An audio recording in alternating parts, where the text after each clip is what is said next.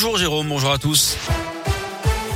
On commence par vos conditions de circulation dans la région. Elles sont fluides actuellement. À la une, il dit stop à la menace de la guerre, stop au despotisme, stop aux assassinats. Une trentaine de manifestants se sont réunis hier soir devant le consulat de Russie à Lyon en soutien au peuple ukrainien.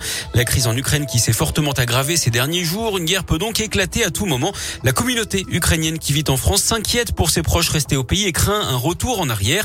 Irina fait partie des 5000 Ukrainiens installés à Lyon et dans la région. Elle tenait à manifester hier pour alerter sur cette situation critique. Il faut que le monde comprenne que le Poutine c'est un assassinat, que ça ne va s'arrêter en Ukraine, qu'il qu ne veut pas nous laisser vivre, il ne veut pas laisser nous choisir notre vie, il veut imposer sa politique euh, qu'on ne veut pas. On ne veut plus de vivre comme on vivait à l'époque soviétique parce que c'est insupportable.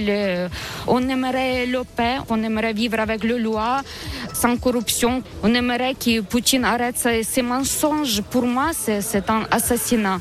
Le conflit russo-ukrainien a déjà fait 14 000 morts depuis 2014. Ce matin, Vladimir Poutine, justement, se dit prêt à trouver une solution diplomatique avec les Occidentaux, mais veut que les intérêts et la, estime que les intérêts et la sécurité de la Russie sont, je cite, non négociables. Elle avait percuté trois piétons alors qu'elle conduisait ivre à Franchelin dans l'Ain en décembre 2019. Une femme a été condamnée à un an de prison, dont six mois avec sursis. Elle ne s'était pas arrêtée au moment des faits, s'était rendue un peu moins de deux heures plus tard à la gendarmerie. Ce soir-là, elle avait bu une dizaine de verres de vin avant de prendre la route et de percuter cette famille qui marchait le long de la route. Un homme qui tenait sa fille dans les bras vêtus, l'omoplate brisée, une cheville cassée pour son épouse, trois côtes cassées, des lésions lombaires et cervicales pour la maman de la jeune femme.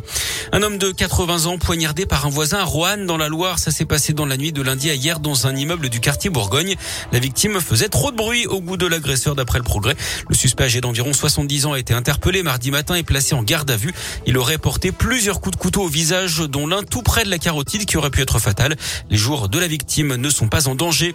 Le maire de Saint-Rambert en budget dans l'un fait appel de sa condamnation correctionnelle pour détournement de fonds publics. La directrice du conseil d'architecture, d'urbanisme et de l'environnement de l'Ain que présidait alors l'ancien conseiller général avait perçu 80 000 euros de prime exceptionnelle pour son départ à la retraite sans accord du conseil d'administration.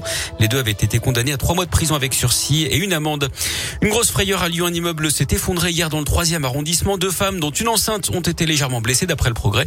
Elles ont été transportées à l'hôpital. Le bâtiment aurait été fragilisé par des travaux juste à côté. Quatre à six personnes vivaient dans cet immeuble. La préfecture a établi un périmètre de sécurité. On termine ce journal par du sport et du foot. Lille en balotage défavorable. Les nordistes ont été battus de 0 à Chelsea hier soir en huitième de finale aller de la Ligue des Champions. Merci.